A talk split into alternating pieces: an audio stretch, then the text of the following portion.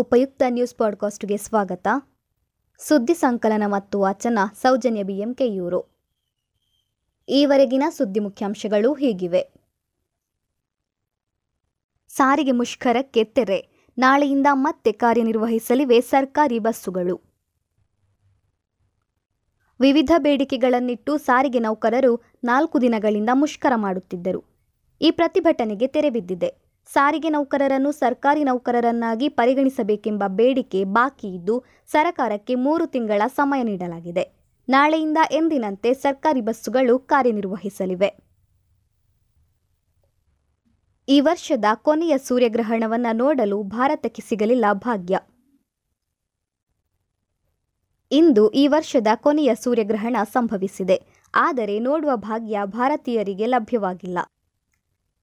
ನೈಋತ್ಯ ಆಫ್ರಿಕಾ ದಕ್ಷಿಣ ಆಫ್ರಿಕಾ ಮತ್ತು ಪೆಸಿಫಿಕ್ ಮಹಾಸಾಗರದ ಕೆಲವು ಪ್ರದೇಶದ ಜನರಿಗೆ ಖಂಡಗ್ರಾಸ ಸೂರ್ಯಗ್ರಹಣವನ್ನು ಕಣ್ತುಂಬಿಕೊಳ್ಳುವ ಅವಕಾಶ ಇತ್ತು.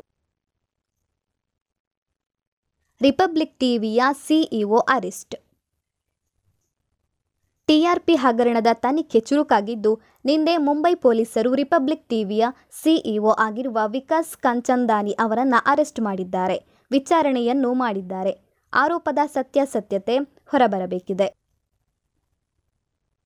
ಮಾನವ ಸಹಿತ ಚಂದ್ರಯಾನಕ್ಕೆ ಒಂಬತ್ತು ಮಂದಿ ಮಹಿಳೆಯರು. ಅಮೆರಿಕದ ಬಾಹ್ಯಾಕಾಶ ಸಂಸ್ಥೆ ನಾಸಾವು ಎರಡ್ ಸಾವಿರದ ಇಪ್ಪತ್ನಾಲ್ಕರಲ್ಲಿ ಮಾನವ ಸಹಿತ ಚಂದ್ರಯಾನ ಯೋಜನೆಯನ್ನು ಆಯೋಜಿಸಿದೆ. ಚಂದ್ರಯಾನಕ್ಕೆ ಒಟ್ಟು ಹದಿನೆಂಟು ಮಂದಿ ಆಯ್ಕೆಯಾಗಿದ್ದಾರೆ. ಅದರಲ್ಲಿ ಒಟ್ಟು ಒಂಬತ್ತು ಮಂದಿ ಮಹಿಳೆಯರು ಸೇರಿದ್ದಾರೆ.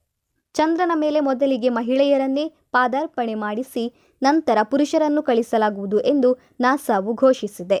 ಓರ್ವ ಭಾರತೀಯ ಪುರುಷ ಈ ತಂಡಕ್ಕೆ ಆಯ್ಕೆಯಾಗಿರುವುದು ನಮ್ಮ ಹೆಮ್ಮೆ. ಕೊನೆಗೂ ಕ್ಷಮೆಯಾಚಿಸಿದ ವಿಜಯ್ ರಂಗರಾಜು.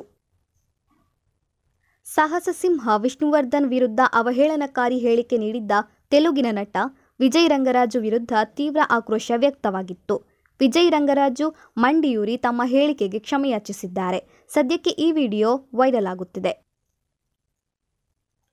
ಕೋಟಿ ಚೆನ್ನಯ್ಯರ ಮೂಲಸ್ಥಾನ ಗೆಜ್ಜೆಗಿರಿಯಲ್ಲ. ಪಡುಮಲೆ ಎಂದ ಪಡುಮಲೆ ಟ್ರಸ್ಟ್ನ ಅಧ್ಯಕ್ಷ ಹರಿಕೃಷ್ಣ ಬಂಟ್ವಾಳ್. ಕೋಟಿ ಚೆನ್ನಯ್ಯರ ಬಗ್ಗೆ ಅನೇಕ ಉಲ್ಲೇಖಗಳಿವೆ. ಅವೆಲ್ಲವೂ ಕೋಟಿ ಚೆನ್ನಯ್ಯರ ಮೂಲಸ್ಥಾನವನ್ನು ಪಡುಮಲೆ ಎಂದೇ ತಿಳಿಸುತ್ತವೆ.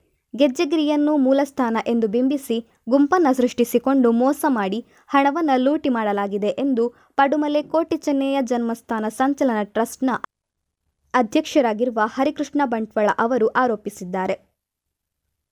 ಸುದ್ದಿ ಸಂಚೆ ಆಲಿಸಿದ ಎಲ್ಲರಿಗೂ ವಂದನೆಗಳು.